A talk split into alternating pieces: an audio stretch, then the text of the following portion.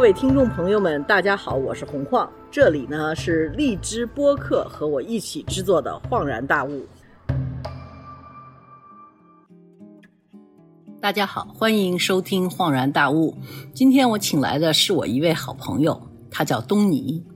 东尼呢，并不是一位医生，但是他从小就对中医非常的迷恋，所以。当他长大了以后，他就做了一件我认为特别了不起的事情，就是他开了两家中医院。这一期我和东尼要聊一聊中医，就是为什么现在没有一个系统的对中医的一个宣传和传播的规划，因为大家对中医的意识都是一知半点，包括我自己在内。为什么我想跟你做这个采访？我们对中医的了解，有些是通过我们父母，有些是通过身边的人，有些是通过道听途说，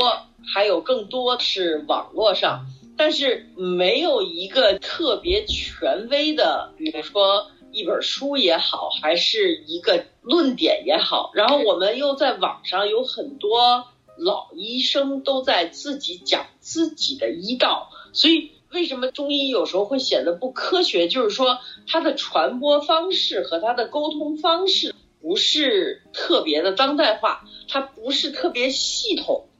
比如说每一个医生他可能都是有他自己非常强的地方，但是每一个医生都在说我能够治什么病，而且我是最好的。在这种情况下。它的这个系统和它给予大众的信息是有一点紊乱的，这个是怎么造成的？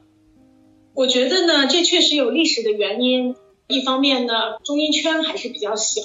也确实有我们以前老一辈呢对西医的不了解，不是说融合吧，因为我们觉得要知己知彼嘛。但是我现在看到，至少在我们医院的这个年轻大夫的成长上，未来，而且我也能可期是说这不是问题，因为现在的大夫真的是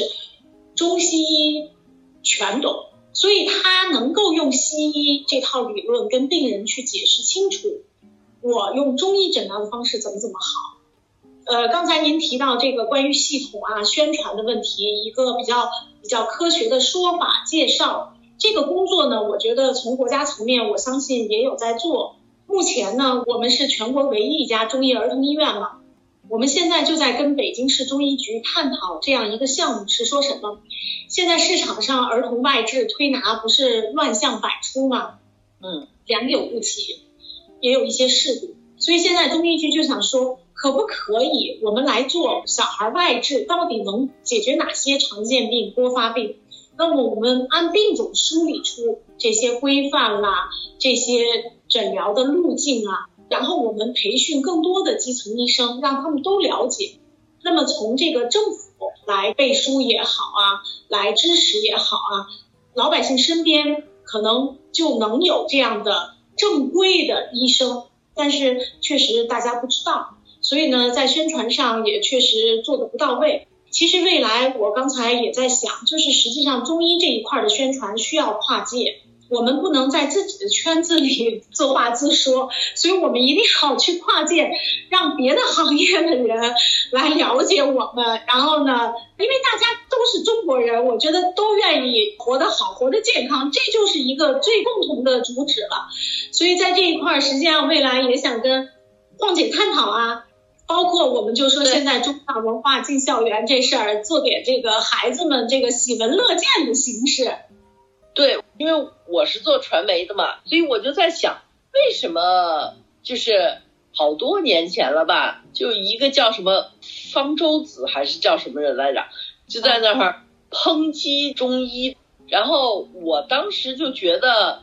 这个是一个很奇怪的事情，因为作为一个中国人来讲。你知道中国这么多人，我们的三甲级的医院是有多少？如果说没有民间的这些中医，不管他们中间可能有些是鱼龙混杂的概念，但是不管怎么说，他们是保证很多很多民间中国人身体健康的一个特别重要的组成部分，但是居然就是有人会公开的质疑几千年的一个医疗系统，而且是你自己的哈，这个我就觉得比较懵，为什么这种样的声音会在中国出现？然后我自己呢也就去问了好多人，他说，因为主要是你想我们现在又这么。强调科学的方式方法呀，还有我们对小孩也是数理化这些都非常强调，所以从一个教育程度上来讲，呃，可能中医那种就是说号号脉生个舌苔，然后我就知道你怎么样了，这个在整个的教育是一个科学教育上头，似乎它就需要更多的解释，就是说。为什么中医能够只用这两个手段就能去诊断一个人的身体？所以我就想说，有没有一种用大家懂的语言，能够把中医介绍给大家的方式？嗯，我现在其实也一直在探讨这个问题。其实您说的都是我们圈内人的这个这个顽疾啊，或者说我们也一直在思考的问题。其实挺难的啊，就说中医，我刚才说中医就在我们身边，是手到擒来的东西，是我们日常相伴的东西，这确实是。但是呢，把它，呃，能够让每个人都成为中医，或者说都了解这套理论和体系，或者说它的逻辑，其实不容易，确实也是一件难事。包括说现在有多少人读得懂《黄帝内经》呢？这确实是不容易的一件事情。所以在两家医院近二十年的这么实践的一个基础和探索上啊，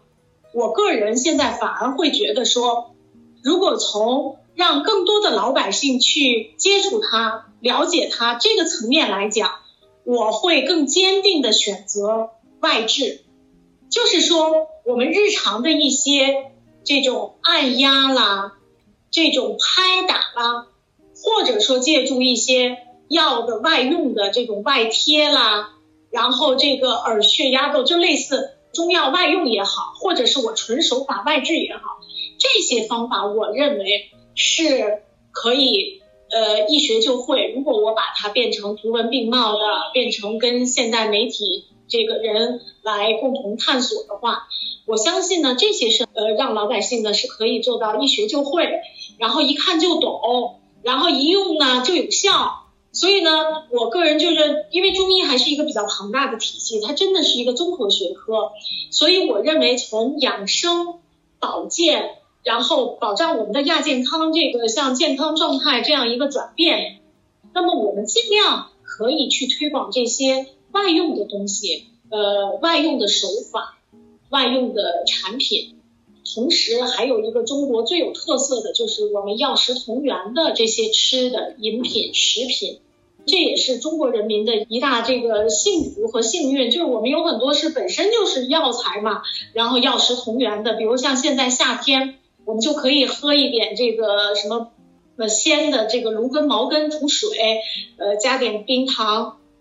自制的这么一个这个避暑的冷饮就很好。其实这就是来源于我们。大量的这种几百种的药食同源的这种原料，就本来它就是食品嘛，所以在这一块呢，我觉得就这些概念是可以，呃，我们去呃和像您这样媒体人，咱们跨界融合的话，去做一些真正让老百姓一看就懂、一听就能明白的传播的这么一个一个系列的概念，嗯。就你知道，现在就有好多这种减肥方式哈，比如说只喝果汁。前一阵子有非常非常火，而且就是在白领中间宣传的特别广的，就是说你星期一给你三瓶果汁，星期二就是，您明白我什么意思吗？就全，就是它是成一套系统的。我曾经看了这个之后，我旁边坐着一个中医的朋友跟我说。天呐，要是这么喝，那就肯定就是又是冰凉冰凉的。完了之后，他说这些就是跟中医的所有的养生的原理是完全相反的。他说这个就是饿出来的，谁一天到晚喝一个礼拜流食不减肥啊？那不可能的，你你试试，你喝什么，你只要是有食的话，不管它是果汁还是什么，不吃都会瘦下来的。但是这个东西它本身就能够宣传的特别广，而且特别适合白领的一种生活状态。就像您刚才说的这种，中国有很多食谱本身里头是带有养生和医疗效果的。它和白领的生活怎么样去切入？这个你们有没有想过？就是说，之所以这种一天喝三瓶果汁，完了之后花六百块钱一个礼拜去买果汁儿，它特别的流行，就是因为它方便。但中医就是不太方便，就是 你让我去煮酸梅汤，你让我去煮这些东西，我明白，没有人去否定，但是没有人去做。就拿酸梅汤来讲吧，我作为一个北京人是最爱喝的，而且酸梅汤里头应该是有去暑的这种药的，对吧？对，乌梅嘛，生津止渴。啊，但是我每次买酸梅汤回来，就是跟我的一些朋友就专门做酸梅汤，我在他那儿喝特别好喝，然后他说我可以卖给你，我说哦好，然后我拿回来之后我就特别失望，就因为它像中药一样，是一个纸袋。我得把它打开，完了我就啊，我还得煮，所以就是当代人呃生活的这个节奏里头，这个东西插入不进去，有没有想过解决的方式方法？我觉得这一块肯定就需要您这样的大咖帮我们设计吧。我觉得就是这确实需要，就是说迎合年轻人的这个喜好啦。他们的这种抓眼球的东西啊，来设计，所以产品的设计呢，确实是个学问，呃，这个确实需要这个专业的人士啊，然后跨界的来融合，大家来碰撞出来。但是我想回到您刚才说的白领的这一部分，这个饮料代餐，我特别同意您那个中医朋友说的，他纯粹就靠饿嘛。但是他就认为这果汁减肥，然后呢，他也确实能减嘛。如果你自己能控制到，其实你不喝这果汁，一个礼拜不吃饭，光喝白水，你也减了这么多。对，所以呢，我觉得在这一块儿确实也是我在市场上或者说这些年也在临床发现的问题，就是说大家的这个知识，包括就像您说的，喝的是冰凉凉的，又在三伏天喝。实际上对人身体是肯定是不好的。它短期因为饿节食减的这点肥，后期会导致它这个气血运化的停滞嘛，它运化的不动，它还会再增肥，因为它那个湿就留滞住了。所以像这样的情况呢，我是觉得就是说，我也一直在想，那是不是就这个白领他缺乏知识？我为什么这次医院搬家特意装了一间？宽敞明亮的教室，就是想说，我们定期把它常态化，能不能做一点的这种教育的这种工作，沙龙啊什么的，至少就从身边的点滴的这些可能像常识性的问题，怎么就现在很多咱们这个碰到的一些朋友们，他们都能相信呢？就常识错误，就是他们都能为这个常识错误交智商税吧，都能买单。我也挺困惑的。其实我特别信中医，主要是受了像你一样，是受了我妈妈的影响。我妈妈是基本上不看西医，只看中医的，就是她一直是对中医有一种觉得就是中医好。但是我的女儿我就影响不了了。对于她来讲。在她的脑海中的医院就已经是西医的那种医院了，但是如果说我带她去看中医的时候，她就会有一种感觉，她是进入到了一个